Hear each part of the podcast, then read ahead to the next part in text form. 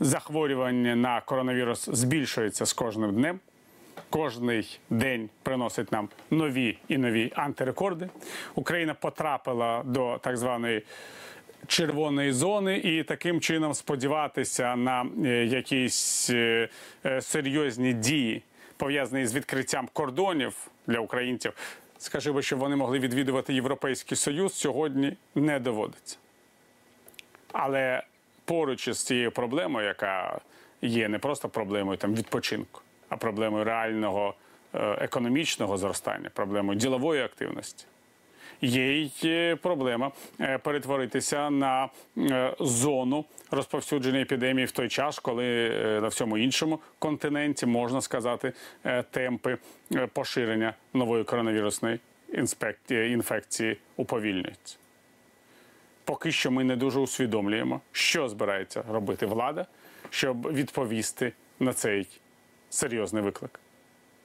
Це співпадає із стихійним лихом, із повенями, які зараз е, е, відбуваються на заході нашої країни. Очевидно, що в ситуації, коли е, зменшується державний бюджет, коли гроші з цього бюджету виділяються на боротьбу із коронавірусом, тепер доведеться шукати кошти для того, щоб е, зупинити це стихійне лихо, і для того, щоб допомогти людям, які втратять е, свої домівки, і можливості е, для заробітку грошей внаслідок цієї екологічної катастрофи. І це тільки головні перші такі от новини цього тижня. Новини, які б я назвав невтішними для нашої країни. Новини, які ще раз переконують нас в тому, чим саме має займатися влада. А влада між тим шукає нових можливостей для того, щоб е, боротися із своїми політичними опонентами. Знову викликають на допит е, п'ятого президента України Петра Порошенка, шукають приводи для звинувачення колишнього міністра інфраструктури Володимира Омеляна, серйозно сподіваючись, очевидно, що такі дії силових структур затьмарять реальні проблеми українців, українців, які опинилися перед викликом, перед загрозою збільшення захворюваності, перед загрозою екологічних проблем, перед загрозою економічних серйозних викликів, які пов'язані не тільки з епідемією, але й з недолугою політикою влади.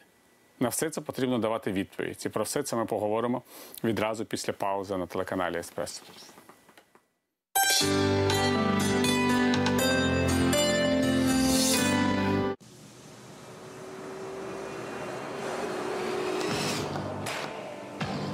Я розвідник. Для виконання завдання я маю отримати бойове розпорядження, спланувати маршрут і точки збору, заходи маскування, спостерігати за діями супротивника.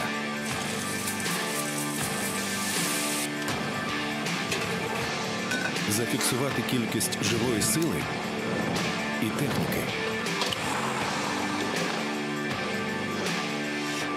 І передати розвіддані командуванню. Робота є робота. Де б я не був.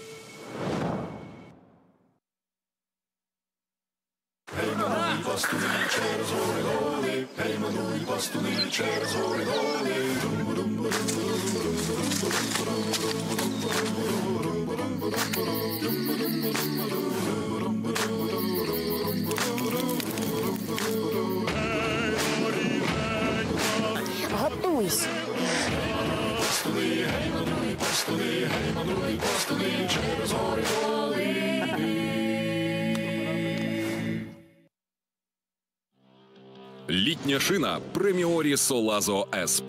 Моментально та точно реагує на всі маневри руля завдяки інноваційній гумовій суміші з посиленою силікою Зеосіл та особливому асиметричному рисунку протектора, підвищене зчеплення з дорогою, скорочений гальмівний шлях, стійкість до аквапланирування гарантовано. Преміорі Солазо S+.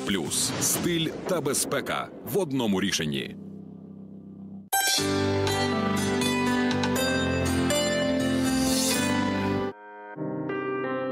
Нас вчили змалку тримати удар, справлятися самотужки. І ми засвоїли урок. Та ми з тобою добре знаємо. Болить, коли падаєш з велика. Болить, коли троє на одного. Болить, коли куля в плечі. Болить, коли стираєш номер мами. Болить не тільки на фронті, а й після. Болить, бо ти людина. Дзвони 7333.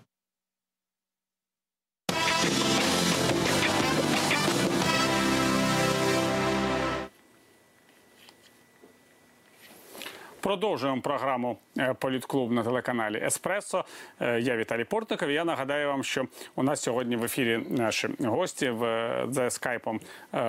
Вже я бачу народних депутатів України Ростислава Павленка, фракція Європейська Солідарність Ярослав Юрчишина, фракція Голос. Вітаю. Пропоную перед тим як ми почнемо подивитися, що сказав прем'єр-міністр Денис Шмигаль про ситуацію з захворюваністю на коронавірус. Будь ласка. Рекорд майже тисяча хворих на коронавірус офіційно підтверджених за минулу добу. Е, Продовжує від тижня до тижня. Ви звернули увагу, продовжується зростання. Ми отримали хвилю е, коронавірусу. Завантаженість лікарень значно збільшилась. Є області, в яких завантаження лікарень складає поза 50%. На жаль, це е, надзвичайно такий негативний сигнал, і це означає, що ми увійшли е, вже таку е, серйозну хвилю захворюваності на коронавірус. В окремих е, регіонах доводиться розгортати лікарні другої хвилі. Сьогодні ми про це вже говорили з міністром охорони здоров'я. Ми можемо констатувати, що ситуація значно погіршується. Українські медики та епідеміологи кажуть нам про одну головну причину: люди перестали дотримуватись обмежень. А місцева влада, щоб не е, втратити якісь політичні бали, я вже про це казав, е, продовжує послаблювати е, ті обмеження, які залишались на місцевому рівні. Ну от, бачите, місцева влада, люди. А що дійсно має робити в такій ситуації уряд? Давайте почнемо з вас, пане Ростиславе. Ростислав Павленко. Е, Так, доброго вечора. Е, Дякую за запрошення. Знаєте, от дивно чути від представників влади, що в усьому знову винні люди, а в усьому знову винні якісь е, треті сили, хто завгодно, але не влада, але не уряд. Але тут знаєте кілька рівнів проблеми. Ну, по-перше, е, ситуація да подарувала Україні досить тривалий час для підготовки, тому що ще наприкінці минулого року було ясно, що щось насувається. Вже на початку цього року була епідемія в багатьох країнах, але на жаль, цей час було опущено, потім карантин було опущено. А найгірше. Найгірше, що влада своїми діями показувала своє ставлення, що для людей щось одне, а для неї влади щось інше. Що люди мають е, сидіти вдома, що люди мають е, витрачати свої заощадження е, без перспектив щось заробити. А влада може сидіти по велюрах, влада може діяти як завгодно. Влада може не зважати на об'єктивні потреби. Да, пам'ятаєте, що будь-які розумні зміни в карантині наступали лише після того, як люди почали виходити на вулиці. А так бачимо, що велюр фактично скасував карантин в Києві. Да, ті, хто за кермом е, пам'ятають, я думаю, до і після. Коли е, ситуація на дорогах кардинально змінилася, коли власне дороги знову були всі в корках після того, як е, влада показала приклад з велюром. В Хмельницькому президент і компанія не стидаються порушувати карантин. А потім е, суддя не може зрозуміти, чи підлягає пан президент відповідальності чи ні. Е, І ми не бачимо жодних ініціатив з боку пана президента якусь відповідальність понести, хоча б е, з точки зору такого політичного жесту. Потім бачимо Дніпро, коли знов таки е, депутати монобільшості, слуги народу е, зневажають карантином. Тому мені дивно чути якісь відсилки до людей. Влада не підготувалася до карантину. Влада не використала цей час, щоб адекватно тестувати, е, забезпечити адекватну підготовку лікарень. Да, вони самі кажуть про те, що в цілому ряді областей вже критично заповнені інфекційні відділення. Але вибачте, що ви робили 4 місяці. Е, І якщо тепер вони будуть говорити про посилення карантину, то я думаю, що їх чекають досить складні проблеми. Пане Ярославе. Насправді е, дуже важливо зараз провести аналіз, е, хто винен в тому, що фактично не вдалося використати е, такий достатньо повільний період розвитку хвороби для створення спроможності блокувати другу хвилю, яка остання, яка прийшла якось так зовсім неочікувано, очікували восени. От е, фактично приходить вона зараз. І тут велика відповідальність і персональна уряду, який був призначений в карантин, і в принципі мав би цілком концентруватися на тому, щоб пріоритетно забезпечити захист для людей. А, Натомість уряд замість цього концентрується на м, е, освоєнні величезного бюджету стабілізаційного фонду, понад 60 мільярдів е, гривень, з яких використано дуже мало. В той же час лікарі не забезпечені хімзахистом, а міністр охорони здоров'я замість того, щоб денно і ношно фактично сприяти, щоб цей захист таки з'явився, навпаки, ускладнює тендери, заводить на е, державні закупівлі іноземних постачальників, тобто постачальників іноземного хімзахисту, який не в повній мірі приїжджає, це все втрачаючи час. Хворіють ті, хто мав би відчувати найбільшу підтримку. А аналізувати, як відбувається захист лікарів, взагалі теж не доводиться, тому що це все запізненням і обіцянки і, там коефіцієнтів зарплат, воно просто до людей не доходить. Якщо тут дуже важливо фактично робити висновки і міняти пріоритети. Якщо стабілізаційний фонд додаткові кошти направляються не на медицину, а на поліцію, а потім величезна кількість цих коштів спрямовується на будівництво доріг, от то означає або порахували неправильно, і це прорахунок уряду, або не вміють правильно використати, і це знову ж таки прорахунок уряду. От а, ну або кошти готувалися зовсім для не для боротьби ну, з епідемією. Що зараз надзвичайно важливо робити, це діяти на випередження. А спільними зусиллями е, ініціатива нашої колеги Ольги Стефанишиної, до якої долучилися всі фактично представники всіх фракцій, було запущено обов'язкове тестування, яке одразу показало, що ситуація з захворюванням у нас далека від тієї, яку показувало неповне тестування раніше. Зараз нам важливо розуміти, що хвороба поширюється певними такими групами, тобто, коли з'являється носій хвороби, він ймовірно або вона дуже швидко заражає те коло спілкування, яке в нього чи в неї є. Відповідно, цих людей треба оперативно тестувати і при виявленні оперативно направляти до власне лікарських закладів. При цьому більш ефективними є пацієнтські організації. Ну, зокрема, наприклад, фонд пацієнти України, з яким я знаю, що і ви, Віталій, співпрацюєте, вже закумулював понад майже 20 мільйонів гривень і одразу ж їх спрямував в лікарні. В той же час уряд так не працює. Тому потрібні кадрові рішення. Міністр охорони здоров'я, який концентрується на збагаченні, а не на подоланні епідемії, має піти відставку. І я дуже вдячний всім, хто підтримує відставку пана Степанова. Дуже сподіваюся, що це станеться якнайшвидше. Ну а прем'єр-міністр справді має не шукати винних, а презентувати оперативно план реагування, розгортання, можливо, мобільних шпиталів, можливо, а, особливо з по- по- пов'язано з повінню західній Україні, якісь додаткові заходи про на те, щоб ця повінь не призвела, а це постійно скупчення людей, безконтрольне скупчення людей на перевезеннях і на їх е, власне розміщеннях. Тобто, щоб це так само можна було, щоб це не впливало на поширення епідемії. Уряд має справді зберігати гнучкий карантин, адаптивний карантин, але в той же час він має дуже чітко пояснювати, що робиться. Про персональний приклад Ростислав сказав: якщо влада ігнорує рекомендації, які видає сама, ну в жодному суспільстві ці рекомендації ніхто виконувати не буде. Я хочу е, зрозуміти, от що. е, Пане Ростиславе, в принципі, е, якщо говорити про контроль, про який от говорив зараз Ярослав, відставка міністра охорони здоров'я, тощо я не розумію, чесно кажучи, як на це може впливати парламент, як на це може взагалі впливати громадська думка. Ми бачили, що сьогодні там на засіданні уряду міністра е, е, освіти, якого не пропустили через профільний комітет в парламенті. Е, Призначили, ну призначили виконуючі обов'язки, але призначили. Таке виникає питання, що в принципі про якийсь контроль говорити можна тільки у мріях.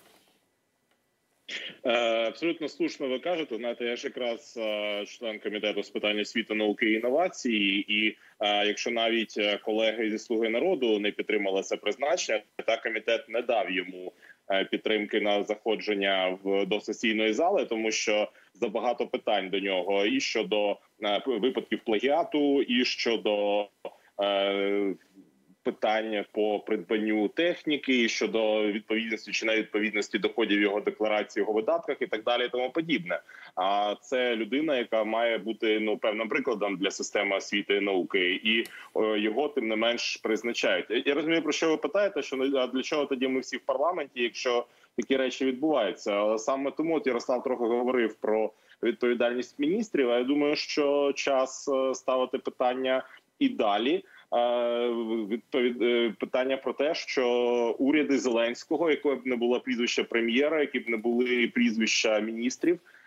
Вони мають поступитися е, місцем справді професійному уряду, міжфракційному, який е, би взявся за виправлення ситуації в країні, тому що у нас просто може не вистачити часу на те, що відбудеться прозріння людей. Люди зрозуміють ціну всі тій брехні, яка лилася з деяких телеканалів е, рік тому. Е, Люди повірили у мрію. Люди е, проголосували за. е, Нові зелені обличчя в результаті ми маємо повну некомпетентність, повну невідповідність і повну безвідповідальність. І просто зараз ми бачимо певно таку вже вивершення цієї безвідповідальності, коли навіть е, всередині зеленої монобільшості вже е, починають люди доходити розуму і казати, що переходити червоні лінії е, ну не просто недоречно, нечесно, але й небезпечно.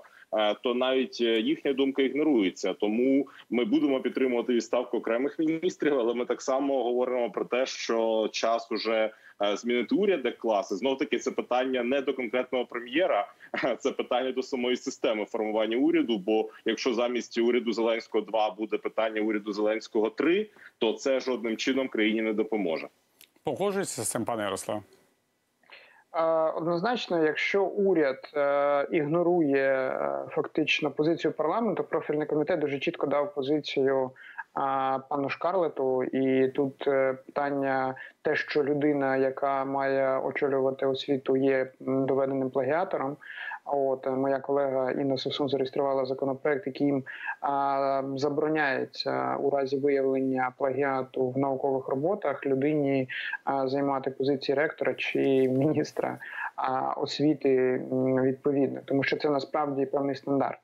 А якщо уряд не отри, не підтримав, е, не зміг е, захистити свою програму двічі. А якщо уряд ігнорує парламент, який його формує, а, принаймні по конституції, а, і за нашими законами, і за реальністю, ми розуміємо, що співбесіди з урядом проходять в е, офісі президента. Але такий уряд точно заслуговує на підстав на відставку. Я підписався під а, власне підписним листом за відставку цього уряду, як і зробили значна частина моїх колег з фракцій, не лише моїх колег, там фактично стоять підписи багатьох інших фракцій. І чим далі уряд буде забивати собі цвяхи в труну, тому що тим ну сьогоднішній крок точно додав голоси за за відставку уряду тих е, членів е, комітету освіти, науки та інновацій, які не підтримували Шкарлета, а також багатьох їхніх колег по навіть більшості. Хоча зараз говорити про більшість достатньо складно. За моєї пам'яті одиничні випадки, коли а більшість справді набирає за закони чи то президента, чи то депутатів більшості, чи то уряду 226 голосів. Переважно вони змушені залучати. Е, залежні групи, групу довіра, чи групу за майбутнє, чи торгуватися з опозиційною платформою за життя, якщо це ну, якісь е, дуже екстравагантні і не ну кроки не в а, сфері демократії, як, наприклад, там регламентні зміни, та от а, то це показує, що насправді більшості як такої немає. Формально вона існує, номінально вона існує. А, записано в рядочку, що а, слух народу. Як е, фракції з правами більшості є більше ніж 226, але факт лишається фактом на табло. За банківський закон довелося голосувати і нам, і Європейській солідарності. За інші закони важливі теж доводиться голосувати, збирати голоси з опозиції. От а самі вони не здатні зробити. Чи існує парламентський контроль? Ви праві не в тому форматі, в якому би він мав існувати в парламентсько-президентській республіці. От тут більше проблема в тому, і виклик в тому, що монобільшість це фактично дітище Зеленського без президента Зеленського ніякого слуги б народу. А не було ніяких би вояжів Миколаєвом, пошуках там корабельних сосен і тому подібне не трапилося би. Але м, факт є фактом. Вже навіть Зеленський не може переконати свою більшість підтримувати ну нелогічні антиреформаторські кроки. Я дуже сподіваюся, що, наприклад, судова реформа, яку ініціював пан Зеленський, що вона провалиться в парламенті, бо вона зовсім не реформа, а суто імітація реформ. Я от е, хочу сказати, що зараз ми отримали повідомлення, що президент України Володимир Зеленський прибув на Е, е, Прикарпаття у зв'язку з е, стихійним лихом, з повенями, які там відбулися. Думаю, що варто це обговорити. Давайте подивимося перед цим звернення президента щодо стихійного лиху у західних областях України. Покажіть нам, будь ласка. Громадян хочу запевнити, держава не залишить вас у біді.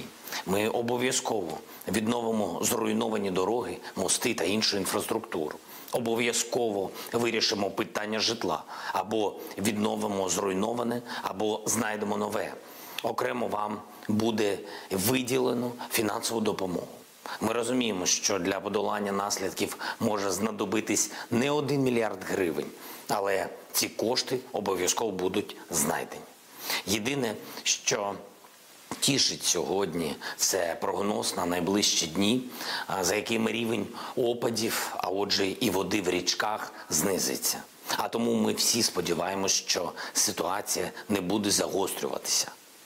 Ну а загалом, у найближчий час ми розглянемо повноцінну стратегію, залучимо всіх спеціалістів, щоб вирішити проблему паводків комплексно назавжди або принаймні на десятиліття вперед.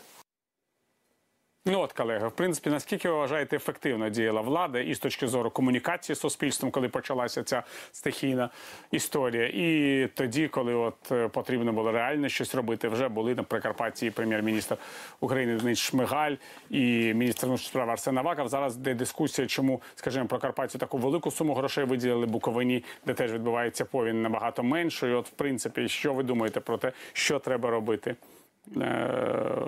Е, в цій ситуації? Будь ласка. Ну е, перш за все, реакція влади запізнилась е, уже кінець тижня. Фактично, та катастрофа ця розпочалася на на початку тижня. і Ми пам'ятаємо, що коли вже е, стало відомо про те, що не буває катастрофічних обсягів стихійне лихо. Президент записував якісь відосики щодо. Важко цих далекобійників перепрошую, вживав різні нехороші слова, і лише коли уже скрізь з усіх екранів з усіх соціальних мереж де інформація про те, що це ну жахлива повінь, що загинули люди, що там мільярдні втрати. Лише після того ми чуємо от пафосні слова про якісь стратегії, які ще будуть розроблятися, про якісь. Е, виділені кошти, які е, ми тут трошки поговорили про коронавірус. От щоб не було так само із коштами на подолання повені, коли е, знову підвищать зарплати там співробітника міністерства внутрішніх справ, і на тому е, вся боротьба з е, наслідками повені буде завершена. Тому тут на жаль, ми знову бачимо неготовність влади до сприйняття викликів такого масштабу, незнання, що робити, е, і плутання в загальних таких пафосних загальних фразах е, в момент, коли просто е, треба вирішити цю проблему. зрештою, знаєте, відкрити ті документи, які вже давно написані, які просто треба реалізувати, виділити кошти в прозорий спосіб, е, їх спрямувати на допомогу людям і замість записування відосиків просто працювати на те, для чого вибрали люди. Пане Ярослава, чому влада взагалі запізнюється з комунікацією? У вас є пояснення цього? Бо вона діє реактивно. Насправді, на жаль, влада а, далі діє в парадигмі а, ну, творців а, телешоу або шоу. Тобто, спочатку дивиться, що цікаво суспільству, а тоді реагує а, на це. Так? А, тоб, І в даному випадку постійно запізнюється, тому що. М Суспільство мусить усвідомити проблему, тоді його прокомунікувати, і тоді воно аж доходить до влади. Насправді проблема в тому, проблема паводку, а сильні дощі почалися ще в кінці минулого тижня. От е, привернула увагу місцевої влади лише на третій день, коли вже повені ну фактично було пізно запобігати, треба було вже рятувати. І це, до речі, от найбільша проблема влади. Вона не запобігає, вона бореться вже з наслідками. А наслідки це завжди те, що набагато болючіше, те, що набагато складніше подолати. І знову ж таки, чому така увага до Франківщини і менше до Буковини? Тому що по Франківщину більше і частіше говорять. Більше і частіше вона звучала і в зверненнях опозиційних сил до президента і до з вимог до уряду. А я нагадаю, що яка була реакція, коли а, фактично 23 числа повені вже вийшли з під контролю, тобто, коли вже потрібна була оперативна реакція, в цей день прем'єр-міністр доручив. На 25 число, тобто на сьогодні, на чергове засідання уряду, підготувати план протидії. Ну тобто запізнення йшло шалене. Звісно, ситуація примусила поїхати раніше. А чому президент вилітає? Президент намагається, щоб з його ім'ям не асоціювалось нічого поганого. Так, от погода покликала президента на Прикарпаття. Те, що нам синоптики кажуть, що зараз буде припинятися дощ і фактично буде стабілізуватися ситуація. Приїзд президента має символізувати, що ось я до вас приїхав, і ситуація почала е, виправлятися. Це на жаль, зовсім не той рівень. Ну, я не можу навіть назвати державне управління. Це імітація на імітації. Замість того, щоб одразу кинутися в бій і намагатися допомагати людям тоді, коли найлегше допомагати, тобто запобігати, фактично, так от зараз героїчно боремося з наслідками. А, Ну і чесно кажучи, а, дуже важко сподіватися від влади, яка діє реактивно, яка не Е, прогнозує проблеми, е, а відповідно випрацьовує рішення, як їм запобігти. А чекає, поки проблема станеться, і тоді хаотично починає намагатися, чи то копіюючи іноземний досвід, як з ковідом, чи то Е, згадуючи досвід там повеней 2008 року чи навіть 1998 року на на, на, на, на західній Україні на Прикарпатті, починаючи повторювати ті е, зразки е, реакції, ну це не той рівень. Е, влади, які би хотілося мати в Україні. Але ну на жаль, маємо те, що маємо. От і в даному випадку уряд знову себе показав як той, що нас доганяє, при тому не всюди, а тільки там, де от де, де більш видно. Та тобто на Прикарпатті почали нас доганяти, Буковина, поки Чернівці тьху-тьху-тьху не попливуть, напевно, і, і не буде реакції такої, як необхідно. Дай Боже, щоб не попливли. Скажіть, е, пане Ростиславе, в принципі, от е, чому виходить, що в ситуації, коли і ви там закликаєте до якоїсь консолідації зусиль, і пан Ярослав закликає до консолідації зусиль, а з боку влади ми бачимо е, розігрування ось цієї карти репресій. От нове там е, новий виклик на допит е, Петра Порошенка, звинувачення на адресу Володимира Омеляна. Ми, до речі, будемо у другій частині програми зараз за кілька хвилин з паном Омеляном розмовляти. Виникає таке просте питання. Чому е, в принципі немає такого розуміння необхідності спільної роботи е, в ситуації, коли навіть і більшості в парламенті як такої вже немає? Ну, Ярослав сказав про те, що влада живе в е, певному такому режимі шоу, в режимі серіалу. От на жаль, це правда, і цьому видно дедалі більше доказів. І чомусь ті, хто радять, е, ну і я думаю, і е, самі можновладці, і ті, хто навколо них, вони чомусь вважають, що е, увагу суспільства можна відволікти, що можна влаштувати якісь е, судилища е, і показати, що вони ж е, забезпечують справедливість, але вони не вміють і цього. Вони е, шукали щодо Порошенка рік, шукали де ж там та страшна корупція, про яку стільки кричали з їхніх телеканалів. Не, не знайшли нічого. Але от в тому захопленні, що треба ж е, використати це, треба ж показати людям, що це не вони винні, а винні попередники. Пам'ятаєте, да, за Януковича була така розхожа фраза. От нинішні теж шукають попередників, і, мабуть, не дарма дедалі більше людей Януковича у владі з'являється.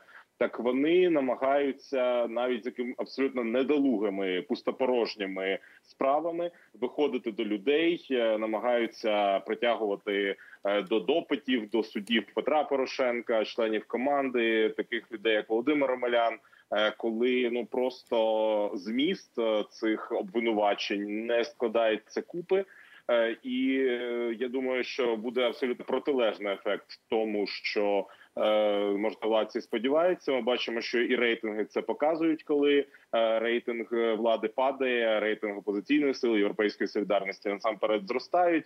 Але знаєте, це ж питання не в рейтингах. І якраз е, хочу завершити тим, що е, влада на жаль розписується кожним своїм кроком своїй некомпетентності, нездатності керувати країною, неготовності до тих викликів, е, які е, існують перед країною. Тому єдиним зараз способом, щоб ми всі як країна не потрапили в яму, е, це формування професійного уряду, який візьме на себе відповідальність за стан справ в країні і зможе витягнути її з цієї череди криз, в яку затягнула країну ця некомпетентна влада.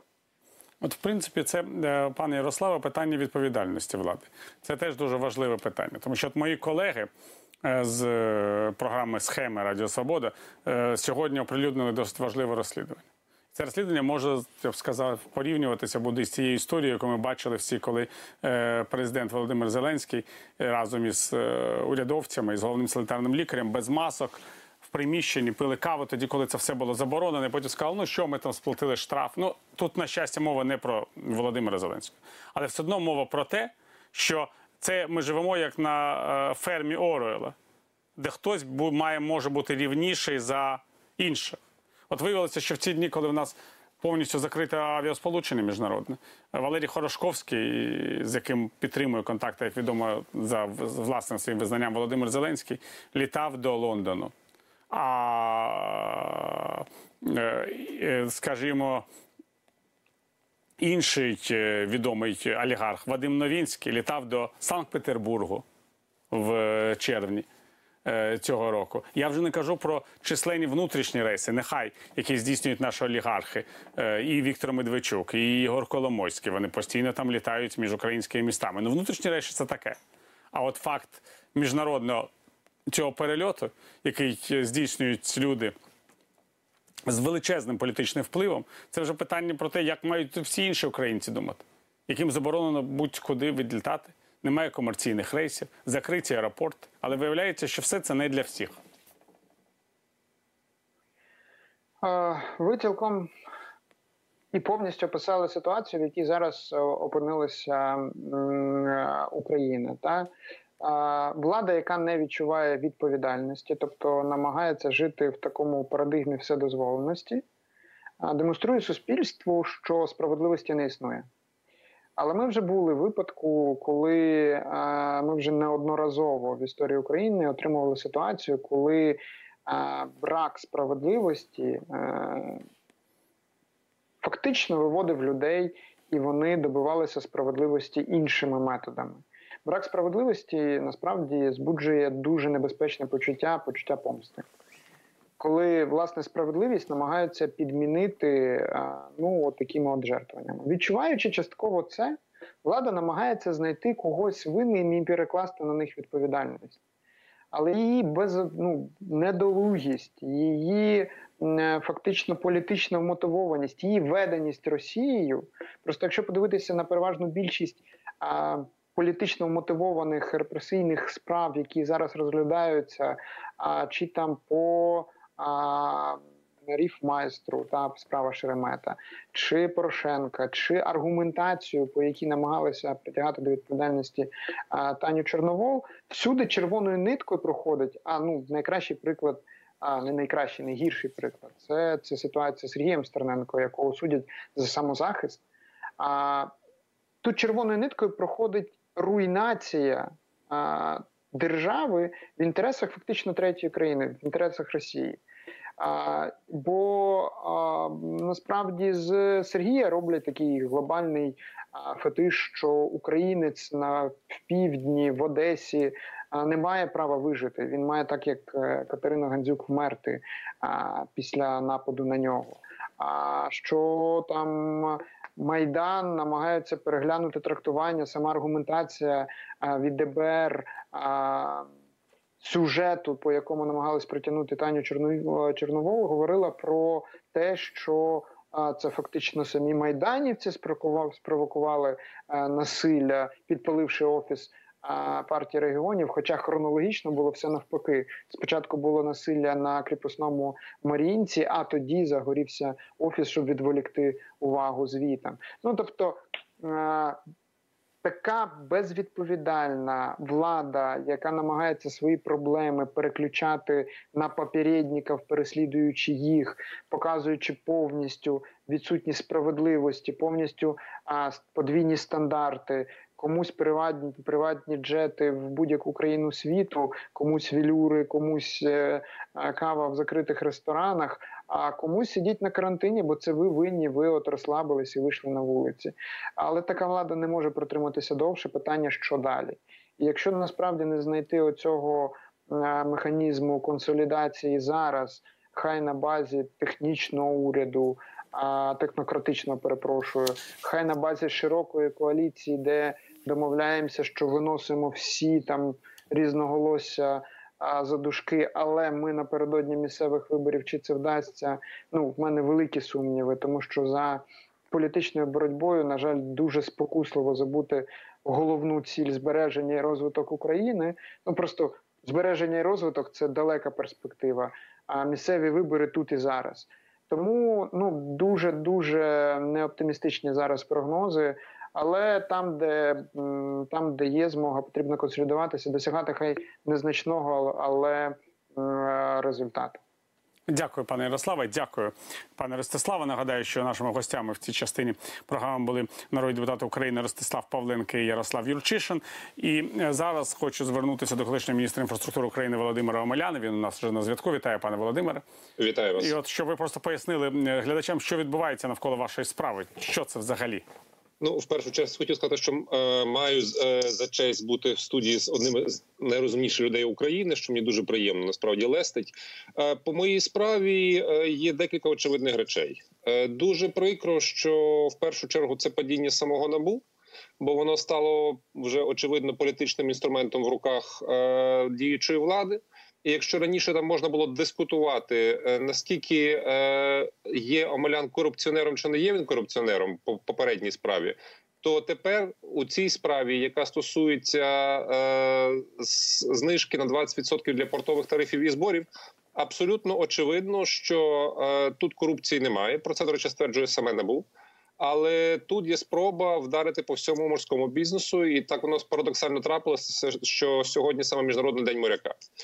Е, окрім того, що йде удар по бізнесу, який чудово знає, як важко йшли переговори з урядом, як важко йшли переговори з попередньою владою у 2014, 15, 16, 17 роках.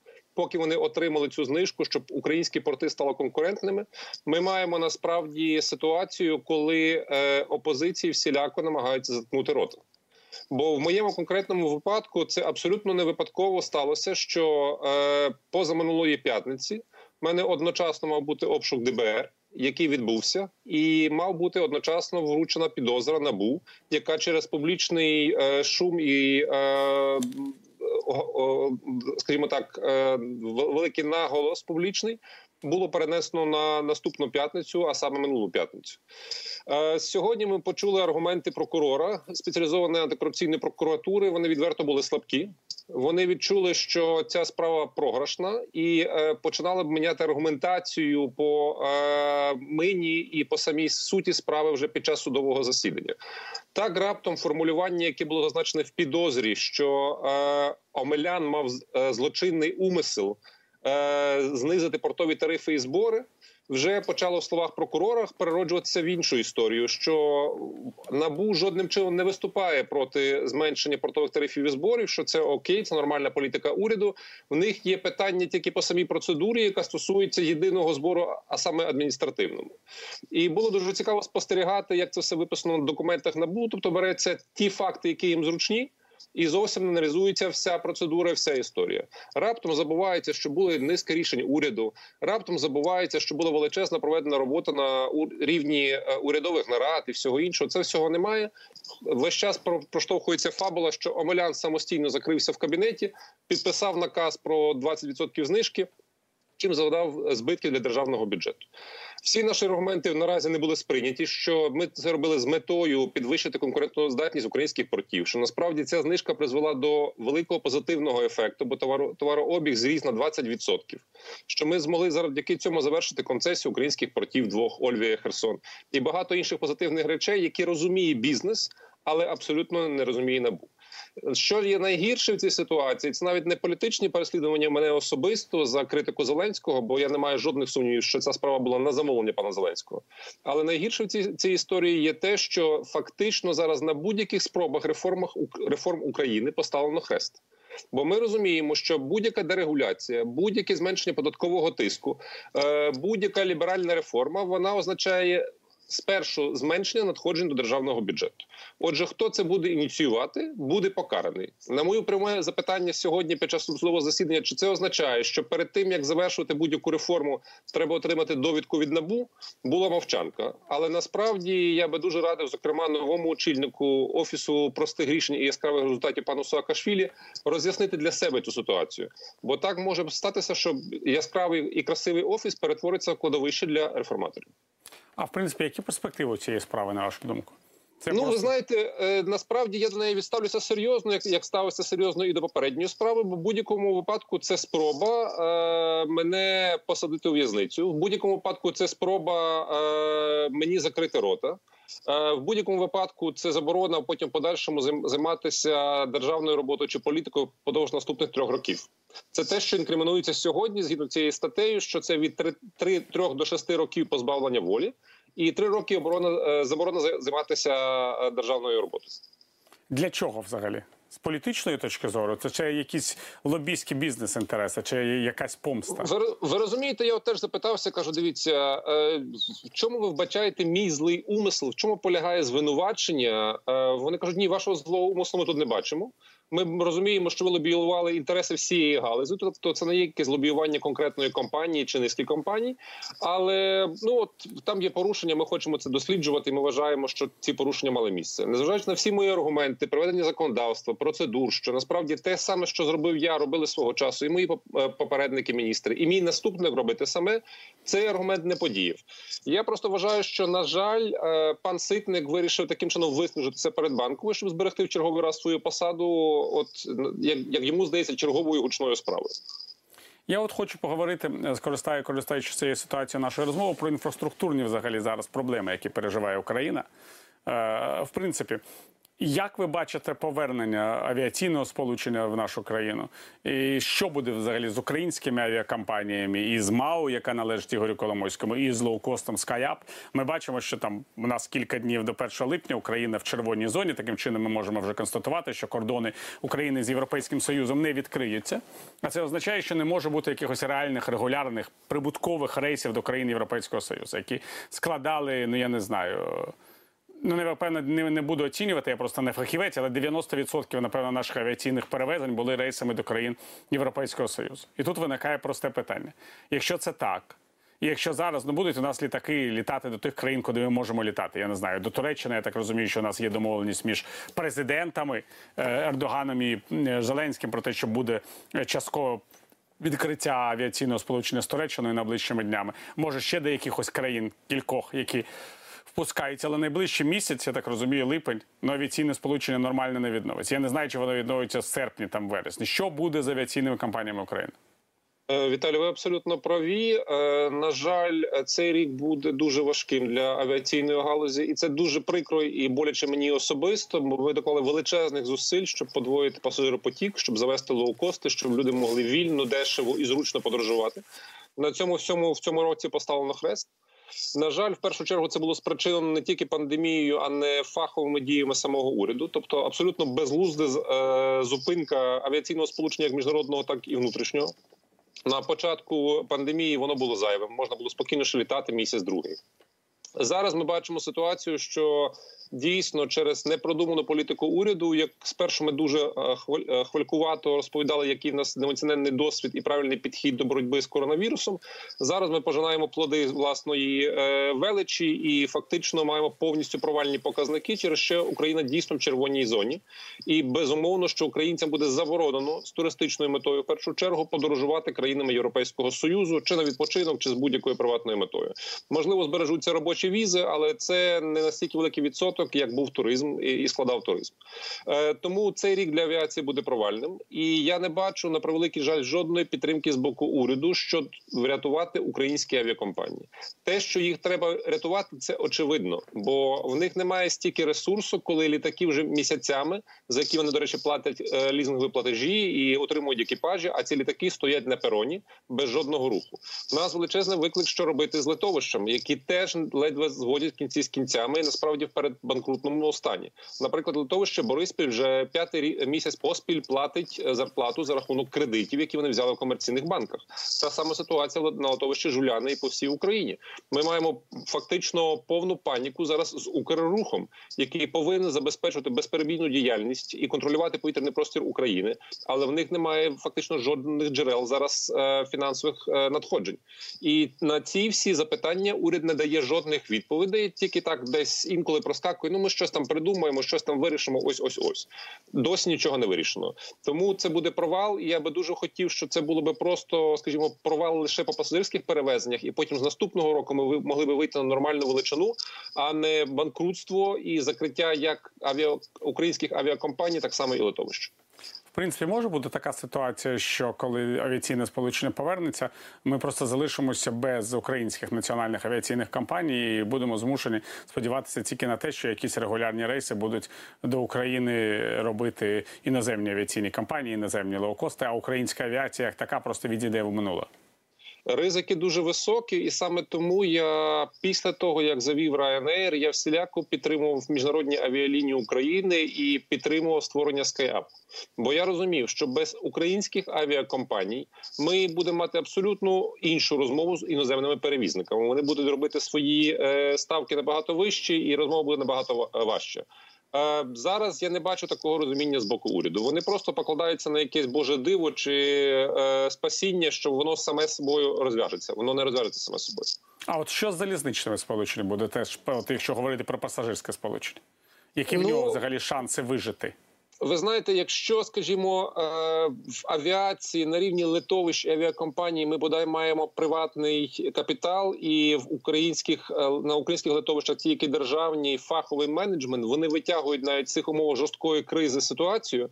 То на Укрзалізниці відверто катастрофа. Тобто, я вже раз казав, що пан Зеленський має всі шанси війти в історію України як президент, при якому зупинилося залізничне сполучення.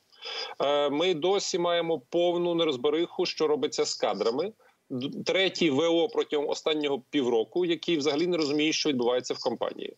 Перевезення падають не тільки через пандемію, коли були зупинені пасажирські перевезення, але падають вантажні перевезення. Жодних інвестицій е, ні в локомотиви, ні в рухомий склад не відбувається. Е, повністю занепадає галузь, і е, на очах зникають мільярди гривень. От за моєю інформацією, вже зараз пан Шефір особисто опікується справами Укрзалізниці, як світлими, так і темними. Хто його на це Чому він там сидить? Що він там робить? Відповіді жодної немає. Я так розумію, коли це все вилізе назовні, то пан Зеленський знову знизить плечима і як з Єрмаком скаже, що хтось аферист, а Шефір там чи Єрмак мій друг. Е, В принципі, от яка якою мала бути на вашу думку урядова стратегія з точки зору порятунку цієї української інфраструктури, авіаційної, залізничної, можливо, портової, тому що ну ясно, що все це летить е, в прірву разом, до речі, з робочими місцями і разом з перспективами Абсолютно українців пересуватися. І насправді, що ще більше є загроза, що якщо ми раніше там знаєте безжально вирізали, закривали заводи, вони просто зникали, то в випадку зникнення транспортної галузі економіка вся зупиниться, бо не буде чим возити і не буде кому возити. Е, вихід дуже простий, але ми не бачимо жодних зрушень на цьому напрямку. В першу чергу все починається з людей. Якщо ти маєш якісні кадрові призначення фахових менеджерів, вони здатні вивести підприємства і галузь з найважчої кризи. Якщо це все віддається на відкуп близьким друзям, які просто продають направо і наліво посади за копійки, в підсумку ми маємо повну руйнацію і зупинку цілих напрямків економіки. А от я хотів, до речі, ви прокоментували це звернення Зеленського до далекобійників. Покажіть нам його частинку. Це важлива річ. Саме професійно прокоментували. Покажіть. Звернення Зеленського до далекобійників. Покажіть нас, пане Володимире. Подключился, значит, я к этой группе и посмотрел. Когда, значит, дальнобойщики, ну, там, водители, которые везут там перевантажні, м, да, перевантажні машини, значить, і вони один одному кажуть, «Ї- по Коблево їдемо, значить, там свободно, там тільки поліцейські, Е, значить, на Умань не їдемо, там вже серйозно, заборонено. Ну, чесно кажучи, я вам хочу сказати, ну, розвеселили ви мене, і розвеселили всех. Но хотел бы вам просто сказать, что вы, хлопцы, там засранцы. Да, мы тут хотим что-то хорошее сделать для страны. А Вот. а, А вы как-то, ну, помогать вы не можете, вы не способны, да. Вот, ну, вы хоть трішечки не заважаєте. Я не знаю, чи ми можемо такі слова використовувати в ефірі, але з іншого боку, це ж президент України. Те, що він сказав, це входить в українську літературну мову е, автоматично. Але я хочу за- запитати: а правда далекобійники псують українські дороги? Е, Ну безумовно, велика частка правди в цьому дійсно є. І коли ми робили свій аналіз, то ми бачили чітко, що е, кожен мільйон тонн вантажу, який ми знімаємо щорічно з українських доріг і переводимо чи на залізницю, чи на річковий транспорт, е, економить державі мінімум мільярд гривень, які необхідно вкладати в ремонт доріг. Коли проїжджає перевантажена фура, при дозволеній вазі в 40 тонн загальної маси, якщо фура перевантажена бодай на 10-15%, е, термін експлуатації дороги, по якій вона проїхала, скорочується мінімум на 30%. Тобто дороги з 10 чи 15-річних стають 5 або 10-річними. Це суттєво і це впливає. В випадку е, реакції президента вона емоційна. Він взагалі не розуміє традиційно суті проблеми. Він просто хайпує. Я так розумію, сидить по різних чатах, замість того, щоб займатися роботою. Що треба було зробити першочергово? Навести лад з ваговим контролем. Е, Ми два роки тому закупили 78 мобільних станцій габаритно-вагового контролю. Е, Було ще близько 20 діючих, тобто понад 100 одиниць були в Україні е, на в- роботі. Цього року я чую раптом заяви, що десь тільки 50 станцій можна буде вивести, бо інші поламані. Чому вони поламалися за рік, не зрозуміло. Що треба робити наступне? Не ганяти з тими станціями по всій дер- державі, а просто поставити ці комплекси біля в'їзду в морські порти. Ми ж розуміємо, очевидно, що всі дороги в першу чергу руйнуються в напрямку з центру країни, е, зі сходу України на південь до морських портів. Їх 13. Просто забезпечити безперебійне зважування усіх вантажівок. Це пункт номер один. Друге, максимально швидко запускати е, автоматичні станції станції зважування в русі. Завдяки тому, що ми змогли це зробити в позаминулому році, запустити цей проект, так званий Wait Motion, по всій Україні. Цього року вперше 5 станцій відкрито. Їх мало бути насправді 10, куди 5 ділися, теж я не розумію. Але для всієї держави їх необхідно мінімум 200-300 одиниць. Має бути постійна робота, бо без автоматичного контролю ми не врятуємо українські дороги від перевантаження. І безумовно кара має бути серйозна. Це мають бути серйозні штрафи. І тут чомусь всі мовчать. Ми давно говорили, розробили законопроект про так званий удосконалення габаритно-вагового контролю, де відповідальність буде не лише на перевізнику, як сьогодні, але відповідальність буде так само на відправнику, на власнику вантажу і на отримувачу вантажа. Тобто, якщо фіксується фура загальною масою більше 40 тонн, то штраф платять всі учасники процесу, а не так, як сьогодні це буває якийсь один ФОП, на якого вішають всіх собак. Е, цього не проголосовано. Тобто, тут турборежим на інфраструктурі черговий раз зупинився. Далі, що нам необхідно було зробити, не вигадувати якісь дурниці, що ми зараз там об'єднаємо, будемо робити спільні патрулі е, Державної служби безпеки на транспорті з національною поліцією. Вони, до речі, так існують. Додавати туди ще СБУ. Давайте ми туди ще НАБУ додамо чи прокуратуру додамо. Кожен має працювати на своєму місці. Якщо в нас є якийсь бій в окремій мікросистемі, це означає, що ця мікросистема не функціонує і підлягає модернізації або перегляду.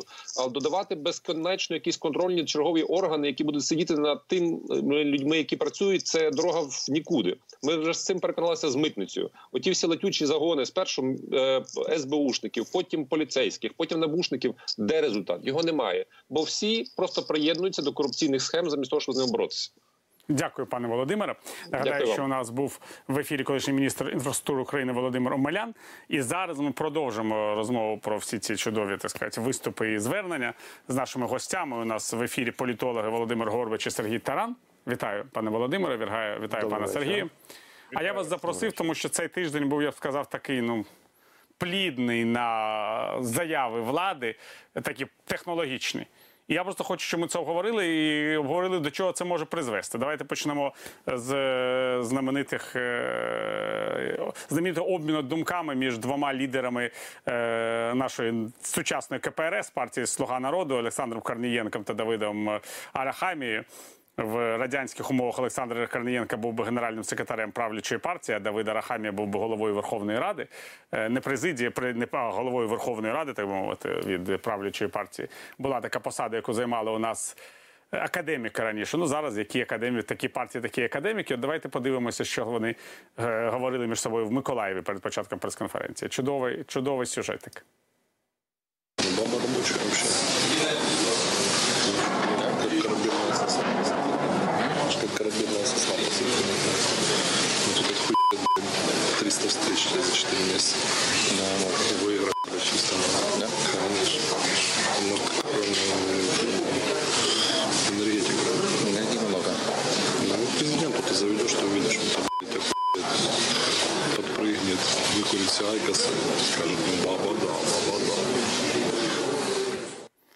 Ви знаєте, от чому я завжди раджу е, українським політикам спілкуватися державною мовою між собою. Тому що якщо вони спілкувалися державною мовою, ви б чули б діалог двох вишуканих панів. О, ну ця леді така струнка, як газель. Якщо вона прийде до кабінету президента, він е, аж випустить з рук свої цигарки і скаже: О, яка тендітна пані. Ніхто б нічого не зрозумів. А російською мовою? Російська мова така відверта як березка на лугу. І все ясно відразу. Що хто чого бажає. Ну так, тому, тому ці, знаєте, я русский би вивчив тільки за то, що їм розговаривали Корнієнко і Арахамія Ніколаєві. І от ви поясніть мені, панове, це в принципі що? Це стиль? Чи це насправді абсолютно нормально для того електорату, який проголосував за слугу народу і, можливо, готується надалі віддавати голоси цій політичній силі? Давайте почнемо з вас, пане Володимир. Е, Ну, по-перше, я е, думаю, що це була не, не, не літературна російська мова, а якась е, з елементами жаргону, такі жаргонізми. Не всім, до речі, зрозумілі, і мені в тому числі не, не було зрозуміло, що таке, що малось на увазі під корабельною сосною. Це вид сосни, який, який очевидно, використовується в кораблебудуванні. Це від Якщо ми про з якого говоримо, Петро. І побудував свій перший флот. Ну от. А, в Переяславі, І- не Хмельницькому. Е, Але з іншого боку, це ж е, якби таке свідчення. Ну, ну, ну це культурний рівень насправді цих діячів. Е, Вони так спілкуються між собою. Це їм природньо, це для них їм притаманно. Е, Вони е, ну, відчувають себе дуже комфортно в такій лексиці і, і в таких ситуаціях. Е, Ну, дивно, що правда, що вони таку розмову е, затіяли не десь там, ну, в якійсь там курилці, наприклад, чи в якомусь окремому е, кабінеті, а прямо на прес-конференції, де були розставлені мікрофони, е, які були включені і які записували їхню розмову. Е, Це, в принципі, ще говорить і про е, ну, непрофесійність їх як політичних діячів, політиків. А Олександр Корнієнко, здається, ще е, в своєму попередньому житті був політтехнологом. То мав би знати і давати поради е, ну, людям, які опиняються в таких ситуаціях, що не можна розпускати е, язика при е, наближених до тебе мікрофонах. І що все в цьому житті записується, і що все в цьому житті фіксується. Тому тут ще і певна професійна ну, така невідповідність прослідковується. Ну і далі, от порятунки е, ситуації, е, така в лихоманці, то, то це монтаж, то це не, не про ту жінку, а про якусь іншу. е, Говорили, це теж в принципі такі плутані, плутані сліди. Вони ще, ще е, більше погіршили е, становище цих двох персонажів. Е, е, Ця історія стала ще більше відомою завдяки цьому, і е, ну так їхня. Їхні спроби виправдати, ви- виправдатись носили ну, характер такий дуже непереконливий. Ну а щодо, щодо е, загальнополітичного тла, то так, от ми, крім цього, цього, цього відео, ми ще мали можливість почитати певний злив, не знаю, правда чи ні, але документа, який е, нинішній політконсультант е, правлячої влади Михайло Подоляк, начебто, е, розповсюджував, поширював, як це потрібно коментувати. І там був один дуже такий показовий абзац. Де йшлося про те, що ну, в принципі, аби тільки це не, не чіпали Зеленського і Єрмака, який, очевидно, платить е, е, зарплату політтехнологу, цьому автору тексту. Е, Він про нього теж турбується на рівні з президентом, можливо, навіть трохи більше. Е, от, е, і е, а якщо люди почують, що вони отак от говорять, то нічого, це нормально, він не близький до народу, людям це сподобається і, і нічого страшного. Це оце така партія народна. Там було так сказано. Слуги народу це народна партія. От як е, народ е, обговорює, от як вони собі уявляють, як народ обговорює. е, Жінок. Жінок, наприклад, так, так власне і партійні лідери їх і, і, і не слідують. Тобто тут е, ситуація дуже е, парадоксальна. На думку цього політтехнолога чи політтехнологів нинішньої е, правлячої партії, чим гірше виглядатимуть депутати, тим більше вони подобатимуться народу, бо вони будуть до народу ближчими. А пане Сергію, погоджуєтеся з таким, з таким політтехнологічним підходом, до речі? На останніх виборах було змагання не ідеологій, не партій і навіть не регіонів, що часто приписують Україні. На останніх виборах було змагання двох культур: культури малоросійської, масової, можемо так навіть сказати, і культури української. На превеликий жаль, українська культура на останніх виборах програла малоросійській. І те, що ви чули зараз. Це є оця малоросійська культура, яка може говорити прекрасно суржиком, іноді російською мовою. Хоча, чесно кажучи, мова цих персонажів навряд чи може бути названа російською. Це якийсь такий суржик, мікс е, таких урбаністичних е, регіонів, маленьких містечок, е, напівпролетарських районів, де от звучить саме така проста мова. І це мова тих людей, які прийшли до влади. Вона їм природня. Вони навіть коли говорять, нічого в цьому страшного не бачать. Лише одна існує проблема в тому, що двоє осіб представляють фракцію, і правлячу партію України. І от якщо такі речі з таким з такою високою презентацією потрапляють у міжнародні змі, то там уже в Україні виникають проблеми, тому що на заході сприймають оцю мову як політичну позицію. А якби щось подібне про жінку, чи взагалі от таких секси- сексизмів печерні дозволили собі будь-які політики на заході, це би точно було кінцем їхньої політичної кар'єри. І думаю, от того ми і бачимо таку дивну реакцію. З одного боку, абсолютно природня мова двох людей, які належать до малоросійської культури. А після цього якісь виправдання і намагання довести, що вони щось не те сказали, а мали на увазі щось інше. Я думаю, що е, політичні рішення, які ухвалює правляча партія Слуга народу, вони в принципі працюють з цим от з естетикою і логікою цієї малоросійської культури. Це вульгір, вульгарні прості рішення, е, швидкі якісь емоції, за якими немає ні стратегії, а якісь такі тактичні рухи. Це скандали, це шоу, це такий собі, ну. Такий кабаре, кабаре перед виборцями, яке має відволікти їх від складних проблем. По суті, українська політика перетворилася на шоу, і ті два герої, яких ми бачили, ну це частина цього шоу. От воно таке. І от така, така у нас кра- країна зараз, і така у нас культура, і така політика.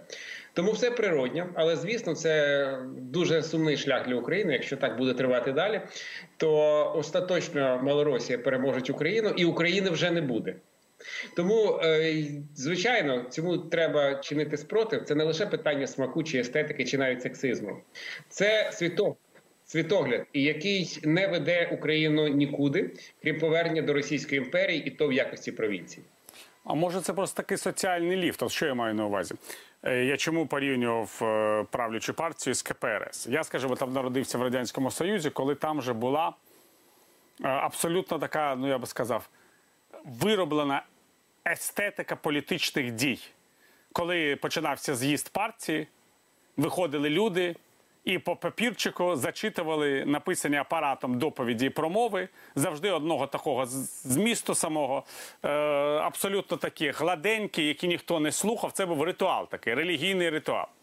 Але я читав, скажімо, стенографічні звіти з'їздів партії, скажімо, від, від Леніна до Сталіна, там десь до 37-38 років де були при владі і делегатами цих партійних з'їздів. Ось абсолютно випадкові люди, які потрапили в соціальний ліфт, дякуючи перемозі більшовиків в громадянській війні. Вчора вони там були з шашками, а наступного дня вони увійшли до цих партійних залів. І там стенограми були неймовірні. Сволоч, мерзотник, геть з трибуни. Та тебе треба розстріляти. Та всіх вас опозиціонерів треба знищити.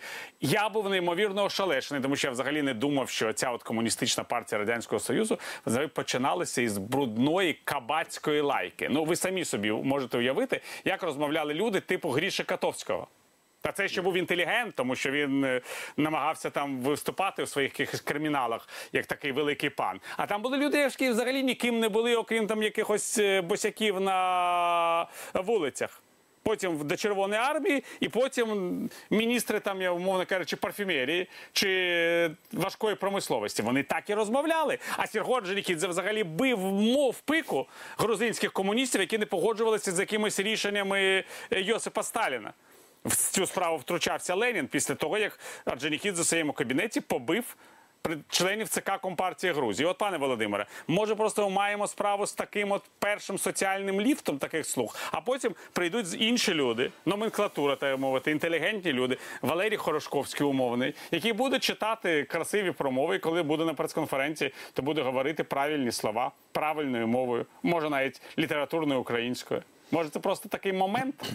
Ну я е, розпочну з того, що все-таки е, е, слово скажу на захист Малоросії, бо я думаю, що все-таки це частина української історії, переважно е, 18 століття, і е, стосується це в регіональному вимірі. Це Чернігівська, колишня Чернігівська і Полтавська губернії, чи на той момент майбутні Чернігівська і Полтавська губернії, і нічого там е, такого, такого таких жаргонів і е, ну, ну таких проявів я б я цьому культурному явищу, як культурному явищу, не, е, м, не, не, не закидав. Це було політична певна, е, політичний світогляд, політична культура. Це були українці лівобережжя на службі ну, в принципі, російського царя і Російської імперії. Вони були вірними е, тій, державі, тій монархії, в якій жили і були. І в принципі, е, те, що говорять Арахамія, ніякий не малорос, аж ні, аж ні разу. Е, І Корнієнко.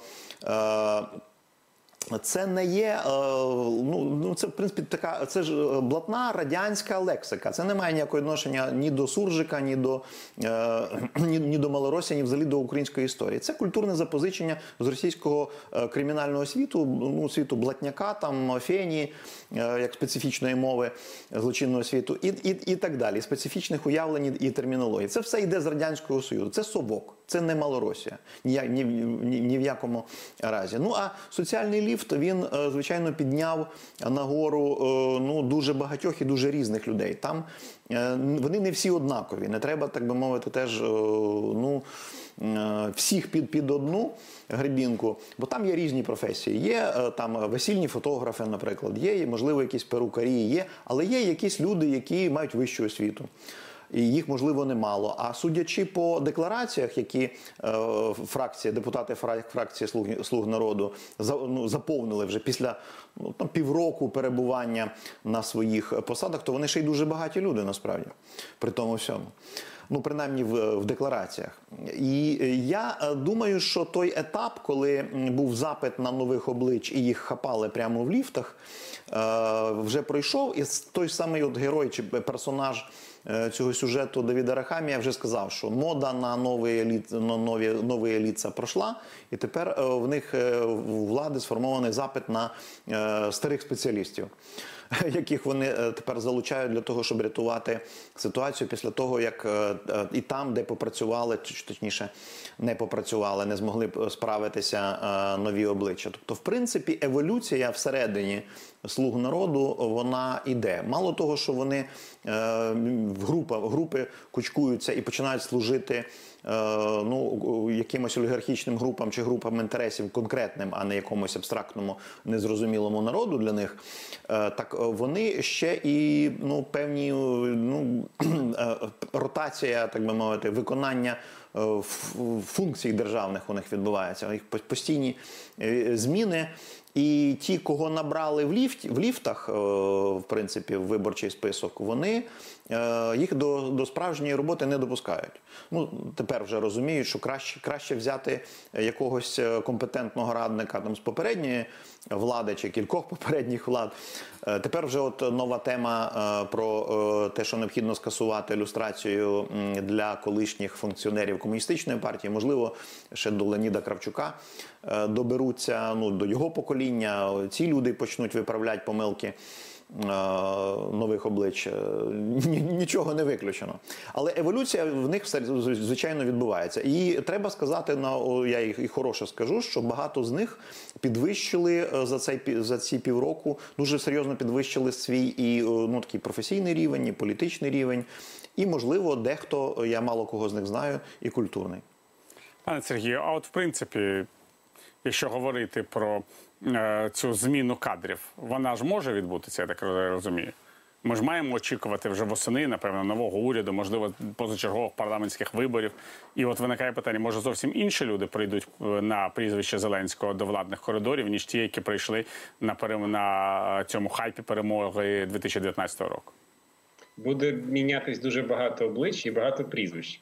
І коли ми з вами обговорюємо кадрові зміни, ми чомусь робимо одну величезну методологічну помилку. Ми шукаємо за цим е, намагання підібрати кращі кадри для реформ, для змін, для економіки, для чого завгодно.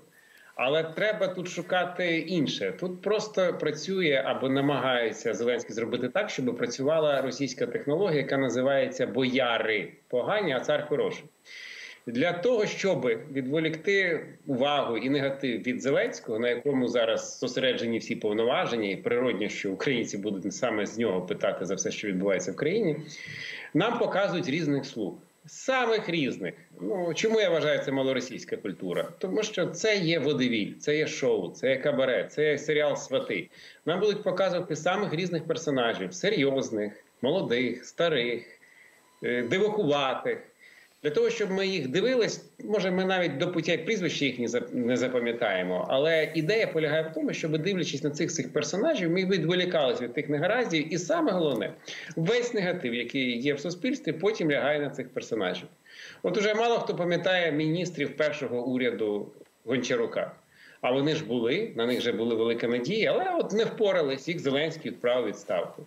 Зараз прийшли міністри до уряду, другого уряду Зеленського Шмига- під керівництвом Шмигаля. Там теж ми не запам'ятаємо до пуття всі прізвища. І на осінь ми, можливо, матимемо ще й третій уряд. І весь цей час ми з вами обговорюватимемо прізвища, інтриги навколо цих прізвищ, ну так би мовити, драматичні характеристики того чи іншого персонажа. І при цьому всьому Зеленський буде стояти ніби осторонь. Хоча у всіх цих людей, які є у Верховній Раді, в уряді, одному, першому, прізвище насправді одне. Це прізвище Володимир Зеленський. Він їх привів, і на ньому буде вся відповідальність. Але нам будуть показувати знову нові прізвища, тому що потрібно ж драматургію підвищувати. І коли ми з вами обговорюємо кадрові зміни, ми знову таки ми от маємо пам'ятати, для чого це все робиться. Це робиться лише для того, щоб нас розважити, відволікти, показати нові імена. І тому відповідаю на ваше питання: будуть і нові імена, будуть самі різноманітні імена. Може, це буде і імена з покоління Кравчука. Абсолютно може бути. Все в залежності від того, наскільки вони можуть взяти на себе суспільну увагу. От з'являться, наприклад, колишні комуністи. Ми з вами обговорюватимемо колишні комуністи, які впорались, показують нам якусь команду зараз реформаторів у офісі якихось швидких реформ. Це обговорюємо. Будуть інші. І от ми з вами на цьому зосередимось. І деякий час, ну так, роки півтора, в принципі, ця технологія може працювати, тому що для багатьох виборців Зеленського буде зрозуміло з цих от облич. Кого звинувачувати у всіх бідах? Це оці от прізвища. А Зеленський при цьому буде десь збоку. А потім, коли вже це не працюватиме, далі буде наступний акт цієї драматургії, яка який полягатиме в тому, що будуть оголошувати дочасні парламентські вибори, де будуть міняти весь парламент. Знову таки для того, щоб показати ще новіші прізвища і відволікти увагу від головного режисера цього всього політичного шоу, шоу, який триває в Україні вже цілий рік. А от ви говорите от ви... іронічно про це це покоління е, Кравчука, і ви, пане Володимире, ви пан Сергій. Але ж я вибачаюсь, я бачив це, я це висвітлював рівно таку ситуацію в Росії після кризи е, 1900...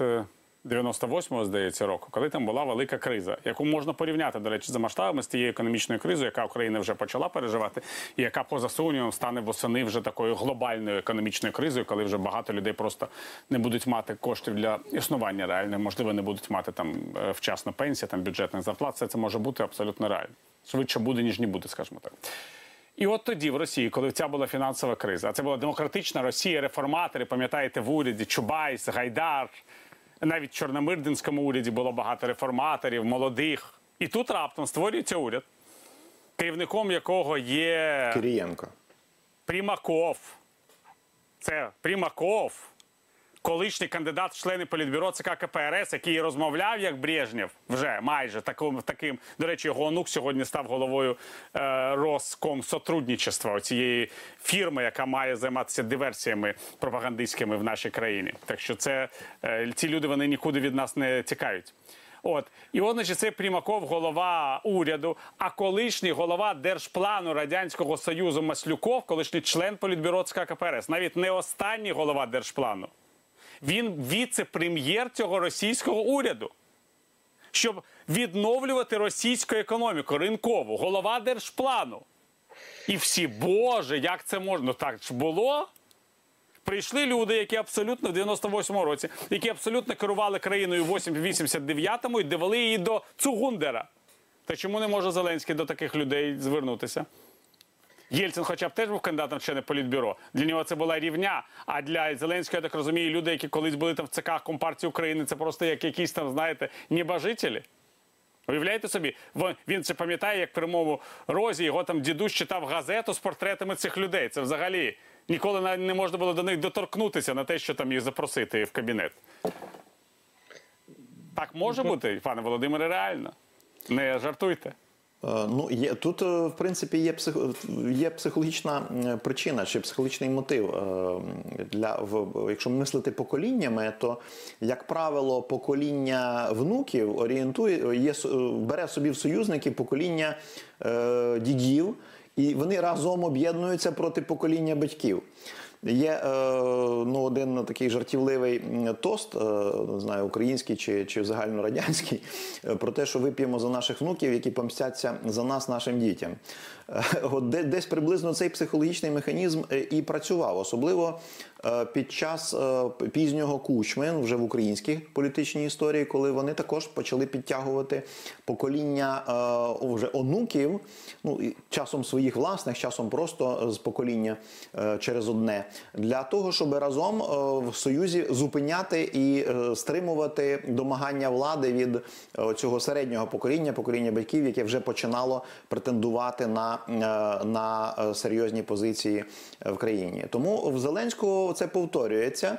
Для нього, судячи з е, усього, є найбільшими авторитетами зараз саме попередні президенти України Леонід Кучма і Леонід Кравчук. Він з ними е, дуже часто ну, спілкується, на них орієнтується. Я думаю, що вони є е, ну, і він їх сприймає як своїх певних таких наставників е, в політичному житті. Принаймні так було на початку його президентства. Можливо, щось уже зараз змінилося. Тоді ми е, це мали можливість е, ну неодноразово спостерігати про, про впливовість цих колишніх президентів на теперішнього президента, який насправді є з покоління їхніх онуків.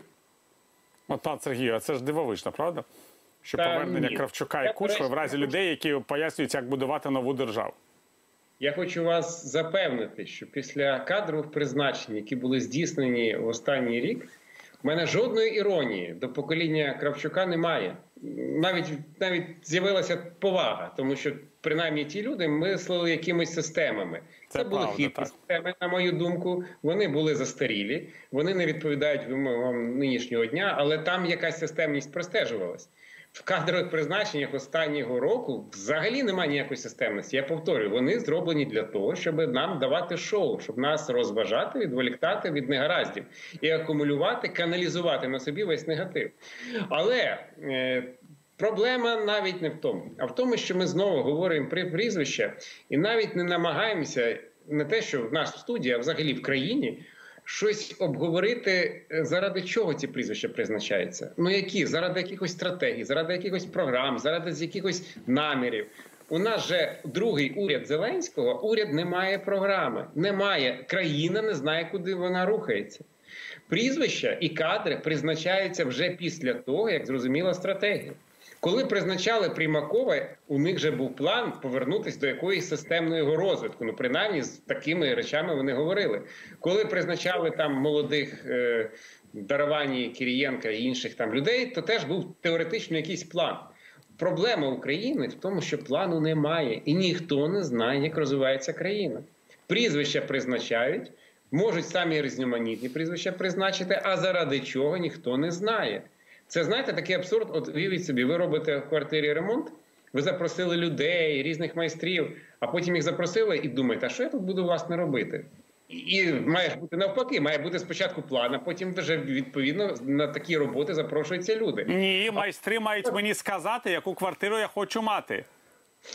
Та взагалі тут просто запрошують якихось спеціалістів, якихось шукають ну за такими малозрозумілими критеріями. Хоча я переконаний, що насамперед це мають бути критерії ну, мислячи логік, намагаючись мислити логікою влади. Я думаю, що це мають бути насамперед якісь такі яскраві прізвища, які можуть ну створити якусь. Якийсь розважальний контент, який можна просто споживати, але на цьому все немає ніякої стратегії. Тому ви можете призначати будь-кого, хоч Кравчука прем'єр-міністром признач, але якщо немає плану, то це все буде той самий водевіль, зроблений на студії 95-й квартал. Просто Леонід Макарович Кравчук буде сидіти не в фешенебельному кабінеті, а стояти на сцені і розказувати якісь жарти. От, власне, ці жарти ми і бачимо останні роки. Е, рік, останній рік. І я, наприклад, я от ми з вами говоримо про цей зашкварений тиждень, який відбувся. Ну це ж подивіться, у нас кожен день відбувається якийсь жарт, якесь, якесь шоу, де різні слуги виступають зі своїми номерами. Люди сміються, е, обурюються. Але при цьому всьому виборці Зеленського далеко ще не всі переконані, що за цим всім стоїть один режисер, який створює це шоу лише заради того, щоб відвести від себе увагу. Карабас Барабас залишається за сценою. Поки що ми бачимо ляльки, які смикають за ниточки. От, власне кажучи, кадри це про це. А не про те, щоб створювати щось в країні, і мені видається, що зараз критично важливо не просто шукати кадри, які кращі можуть бути для країни, а нарешті повернутися, хоча б трохи, до тої України, де можна було говорити про якісь плани. Ну, вибачте, ну навіть часи Януковича теж якісь були плани. Ну вони були хибні. Ну ну щось, якась там системність була. Вона була дуже олігархічна. Вона була зациклена на олігархічних інтересів планів, наближених до Януковича. Але ми могли хоча б щось прогнозувати, уявляти і якось діяти. Те, що зараз відбувається в Україні, це просто відсутність плану. Це просто якийсь карнавал з різними прізвищами, без жодного уявлення, який буде завтрашній день. Дякую, пане Сергію. Дякую, пане Володимире. Нагадаю, що нашими гостями в цій частині програми були політологи Володимир Горбач і Сергій Таран. Е, зараз ми е, почнемо розмовляти з нашими слухачами, які можуть долучатися, ставити свої запитання телефоном, скайпом. Е, здається, вже є у нас перше запитання. Навіть так, це ви я вас бачу. Ви можете запитувати. Вітаю, добрий вечір. Так, так, так, прошу. Так, вітаю, добрий вечір, Віталію, і дякую за можливість поспілкуватися з вами, запитати вас. І питання у мене наступне. Е, стосовно окупованої території, окупованої території саме Донбасу. Мене чути добре? Тепер добре, так. Добре. Е, Останнім часом, за останніми подіями, ми бачимо, що в принципі стосовно окупованого Донбасу дії розвиваються таким чином, що можливий шлях е, капітуляції. Наскільки е, це для нас реально, і наскільки чим це може обернутися для а нас, за для України? ознаками шлях бачите капітуляцію? Ну шляхом е, віддачі території. Якої Тобто, території? А е, і цю територію ніхто не ж віддачі. Ми цю територію не контролюємо. Ми не можемо віддати те, чого в нас немає. Але все-таки це ми боремося за цю територію і боремося за те, що вона є Україною. Це є Україна. Я але погоджуюся, але я просто хочу, щоб у нас з вами не було ілюзій. Ми маємо усвідомити просту річ: території Донецької і Луганської областей, як і територія Автономної Республіки Крим, принаймні за час, коли президентом Російської Федерації буде Володимир Путін, не можна повернути шляхом політичних перемовин. Ну це просто реальність. Ми можемо гратися один з одним в різні речі, але є чітка річ. Ми не можемо цю територію повернути шляхом політичних перемовин, тому що Росія жодної території, яку вона окупувала, ще нікому не повернула з 1991 року. А шляхом військовим ми теж не можемо її відвоювати, тому що ми вже переконалися в часи президентства Петра Порошенка, що якщо ми намагаємося цю територію повернути військовим шляхом, справу починають е- діяти регулярні війська російської збройних сил, яким українські збройні сили просто не можуть протистояти. Так що військовий апарат призведе як за участю з регулярних українських і російських військових підрозділів до поразки української армії, невідомо на якій лінії фронту. Може біля Донецька, а може біля Маріуполя чи Києва. Ми не знаємо цього. І я Добре, думаю, що жодний президент України не буде ризикувати, тому що коли президент Порошенка віддавав накази про звільнення цієї території, він керувався думкою про те, що регулярні війська російські не будуть задіяні в цій операції. Тепер ми всі знаємо, що будуть. Ну це реальність, в якій ми живемо. в разі, якщо нам не вдасться відвоювати цю землю, і ці землі відійдуть до складу Російської Федерації, що е, тоді чекати нам від Росії, і чи не загрожує це тим, що Росія знову ж почне за- завойовувати далі наступні ж наші землі не- відійдуть до складу Російської Федерації. Ці землі будуть в такому стані, як плацдарм для подальшого наступу до України, використовуватися той час, поки президентом Росії буде Володимир Путін. Це довгограючий конфлікт, який може продовжуватися не рік, не два, не 10, не 20. Придністровський конфлікт продовжується 20, 91, 20, е, скільки вже? Майже вже 30 років. Абхазія і Південна Осетія по суті контролюються Росією 30 років.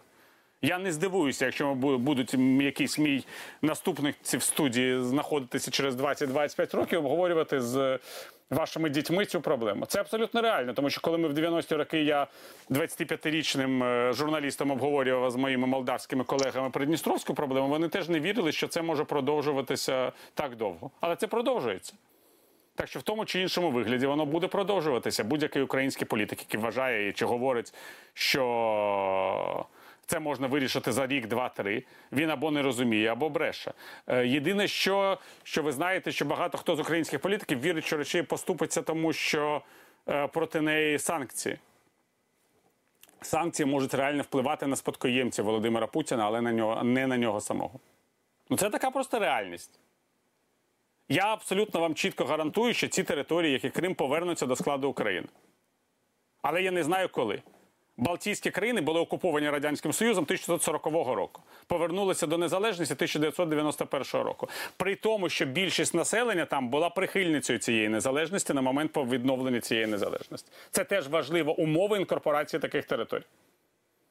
Не знаю наскільки більшість населення окупованих районів Донецької, Луганської областей і Криму на момент політичної кризи Росії буде готова, е, щоб е, е, повернутися ці території для України. Це серйозна проблема. Ми просто її обговорюємо так, ніби вона легко вирішується, але вона легко не вирішується. Так що е, Україна буде жити в постійному конфлікті з Росією наступні десятиріччя. Це ре- ре- реальність нашого з вами буття. Ну що я можу сказати? Дякую, зрозуміло. От е, питання. Глядачі з Фейсбуку. Е, хотілося дізнатися вашої думки щодо недавньої події. Північно-Атлантична Рада визнала Україну членом програми розширених можливостей НАТО. Що це означає для України? Це дійсно великий крок чи формальність, враховуючи чинну політичну ситуацію. Я вважаю, що це великий крок. Будь-які кроки України в напрямку євроатлантичної інтеграції, вони так чи інакше обіцяють Україні збереження державності і суверенітету. І принаймні тієї території, яку Україна сьогодні ще контролює. От багато хто говорить, що величезним виходом для України є вступ до Європейського Союзу. Це дуже важливо, щоб Україна вступила до Європейського Союзу. Однак набагато важливіше, якщо ми взагалі хочемо, щоб наша держава зберіглася, це вступ України до НАТО. І це такі стосунки з НАТО, які унеможливлять військові дії Російської Федерації на нашій території. Причому вікно можливостей у нас не таке довге. Тому що, знову таки, якщо Росії якось вдасться обійти українську газотранспортну систему або цікавість до російського газу в Європі знизиться, так що ця ситуація може бути е, не такою вже цікавою, важливою для Росії, маю на увазі українська труба. Військові дії можуть відновитися в будь-який момент. Нам важливо кожен місяць, кожен рік використовувати, щоб якнайшвидше наблизитися до НАТО. І можливо вступити в НАТО, незважаючи на окупацію частини української території. Це навіть зараз легше зробити ніж тоді, коли в Україні була база е, російського чорноморського флоту. Абсолютно було очевидно, що поки ця база буде на українській території, а за харківськими угодами це 2042 рік. Ні про яке НАТО мови не могло йти. Зараз у нас є так, є окупація, але і немає бази. Що треба думати про це. Тоді, коли Україна стане членом НАТО, можна буде зіхнути спокійно. До того моменту, поки Україна не є членом НАТО, можливість окупації нашої території Росією завжди буде зберігатися. Не треба, не треба ілюзій. Е, є хтось е, на дзвінок по скайпу. Вітаю, добрий вечір. Доброго вечора, пане Віталію. Це Віктор з Харкова. Е, пройшла така коротенька інформація, що було е, голосування в Раді безпеки ООН і соб- е, Канаді надати право постійного члена, і не вистачило одного голосу, і цим голосом була Україна. Україна не проголосувала.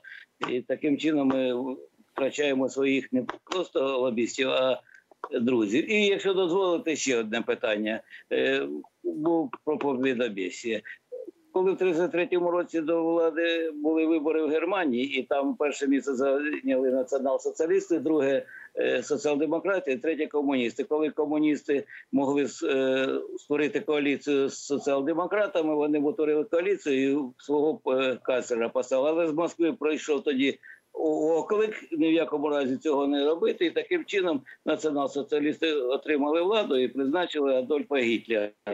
Ця інформація у- у Суворова Віктора Сувора і в деяких ще інформаціях. Наскільки це правдиво? І перше питання нагадую було Перше питання фейкове. Ніякої проблеми в українсько-канадських стосунках немає, тому що е, Україна і мала підтримати ті країни, які були підтрима- підтримані нами при голосуванні за- членство в Раді безпеки ООН. Я вже не кажу, що це різні територіальні групи.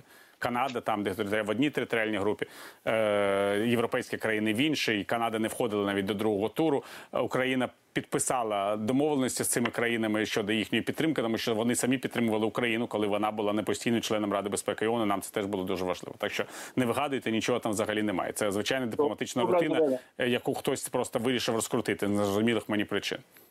Напевно, щоб посварити Україну з Канадою на порожньому місці.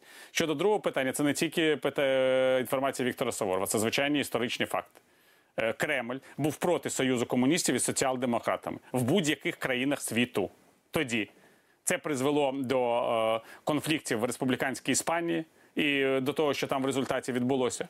Фактично, е, Кремль зробив все можливе, щоб іспанські комуністи не були солідарні на ці із іспанськими соціал-демократами, і соціалістами, і з троцькістськими партіями, щоб вони там створювали власні е, окремі е, військові підрозділи і фактично додавали перцю до цієї громадянської війни, не підтримували уряд національної єдності.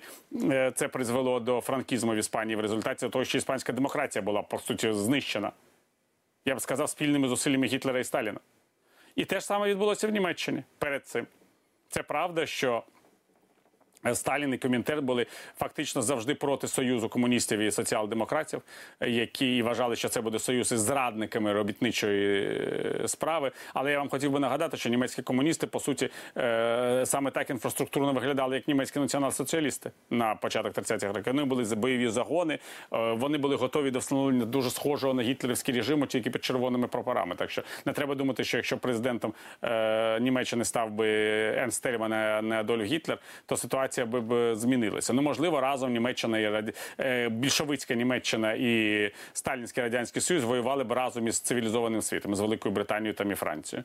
Але сутності проблем це б не змінило. Я вже не кажу, що і німецькі соціал-демократи, і німецькі комуністи, і німецькі націонал-соціалісти всі були проти т- т- тієї ситуації, яка склалася з Німеччиною після Першої світової війни. Вони були всі прихильниками певного реваншу і вважали, що Німеччина е, фактично була маргіналізована рішеннями союзників після Першої світової війни. Так що тут конфлікт був неуникнений. Просто в результаті приходу влади до влади Гітлера він відбувся в такий, я б сказав, людиноненависницькій е, е, формі. У нас ще є дзвінок по скайпу, я так бачу, так? Да, будь ласка. Це ви, да, можете говорити. Так, я вас бачу, ви говоріть. Це мені говорити, так? да? Так, так, так, так, будь ласка. Будь Алло. ласка. У мене таке, таке запитання. Я біженець з Макіївки. Зараз живу на кордоні із Придністров'ям. Тут через Ліман знаходиться ціла армія російська. Якими територіями до неї завозяться боєкомплекти, горюче, провізія, як, як через нашу територію, а других шляхів немає. Через територію Республіки Молдова авіаційним шляхом. Через нашу територію давно вже нічого не завозиться. Да? Ну, Мгм. Дякую. Так виглядають домовленості між Молдовою і Росією. І, до речі, до нас. У нас схиляють, по суті, коли мова йде про Донбас, до такого самого варіанту поведінки. Молдаван дуже довго схиляли до такого варіанту поведінки. Так що, коли ми, скажімо, заборонили ротацію цієї російської армії через українську територію, ця ротація відбувається е, через е, е, території, які е, сьогодні. Е, через територію самої Молдови. Це дивно, але це так. І я вам кажу, що Росія нам нав'язує цей варіант. Це не означає, що війна на Донбасі закінчиться. Це не означає, що ми відновимо територіальну цілісність України. Але проблема саме в тому, що нам від нас бажають, щоб ми прямо спілкувалися з окупаційною адміністрацією, так як Молдова спілкується з Придністров'ям. Всі президенти Молдови завжди при прем'єр-міністри приїздили до Терасполі, зустрічалися із керівниками Придністров'я, так ніби це люди, які щось самостійно вирішують, а не російські маріонетки. І що? Вони так 30 років їздять і ніякого толку. Президент Додон, який от нещодавно був на параді е- в Москві, він навіть приїздив нещодавно до Терасполі і разом з президентом Придністров'я Красносельським відзначав День Росії. І що? Ну відзначили вони День Росії. Але територіальна цілісність Молдови не відновлюється від цього. Нормальне життя не відновлюється від цього. І це Придністров'я це як рана в молдавській державності. І вони хочуть таку рану, росіяни, для нас створити. Бо вони точно знають, вони цьому переконалися на молдавському досвіді, що по суті така рана заважає нормальному розвитку країни. Вона плодить корупцію, вона плодить новий олігархат, вона дезорієнтує політики, вона дезорієнтує населення. І ось таку роль має зіграти е, Донбас в Україні, якщо у нас з'явиться влада, яка погодиться на такі російські умови. От тому вони штовхають Зеленського до прямих перемовин з. е, е, з керівниками окупаційних адміністрацій. Чи буде можливість створення загону в Україні на кшталт списку Візенталь? Візенталь переслідував німецьких ненацистських військових злочинців, не тільки німецьких військових злочинців, які були причетні до Холокосту. Але він їх переслідував не як держава. Це була приватна ініціатива, яка покладалася на західне правосуддя. Центр Візенталі ж не проводив е, вироків і судових засідань. Він просто знаходив людей, які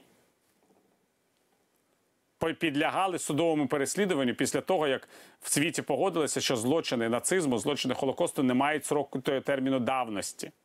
Тому можна людину і в 90 років знайти, і вона буде відповідати перед судом. А я не дуже розумію, в якому сенсі ви маєте на увазі е, український цей список Візенталь. Злочинці, які знаходять, які злочини проти українського народу здійснили, які дають зараз інтерв'ю моїм колегам, і ви їх дивитеся, вони знаходяться в Росії. Російське правосуддя не визнає їх злочинцями, воно визнає їх героями. Їх не потрібно шукати, вони не ховаються. Вони собі живуться, а іноді, як президент Янукович його соратники, живуть на широку ногу, на гроші, вкрадені в українських платників податків. Так що це зовсім інша історія, мені здається. Це історія про зміни в самій Росії і про готовність Росії видати військових злочинців в Україні, щоб вони пройшли через судові процеси в нашій країні, і щоб згідно із рішеннями цих судів вони відбули покарання. Але поки що ми бачимо, що нас намагаються переслідувати не цих людей, а тих людей, які захищали Україну від російських загарбників в період е, е, війни 2014-2019 років, 20 років, яка продовжується. Оце дуже цікавий момент, який говорить про серйозну деградацію української політичної думки, серйозну деградацію певних верст українського суспільства, готовність великої частини наших знаних співвітчизників зрадити країну заради ілюзії миру, якого, як я вже говорив на відповідь е, першої нашої дозвонювачки, не доведеться дочекати тим, хто мене дивиться. Треба навчитися жити у війні і боротьбі. Це легше, до речі, чим ніж жити в цій економічній скруті, в яку ми потрапимо, дякуючи нашим шановним співвітчизникам, які вибрали порожнечу замість розвитку рік тому. Дякую, до наступної зустрічі.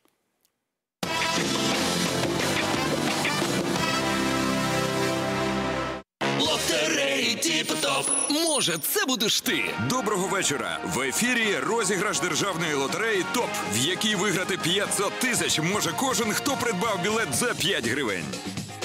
Перша кулька номер 7. Далі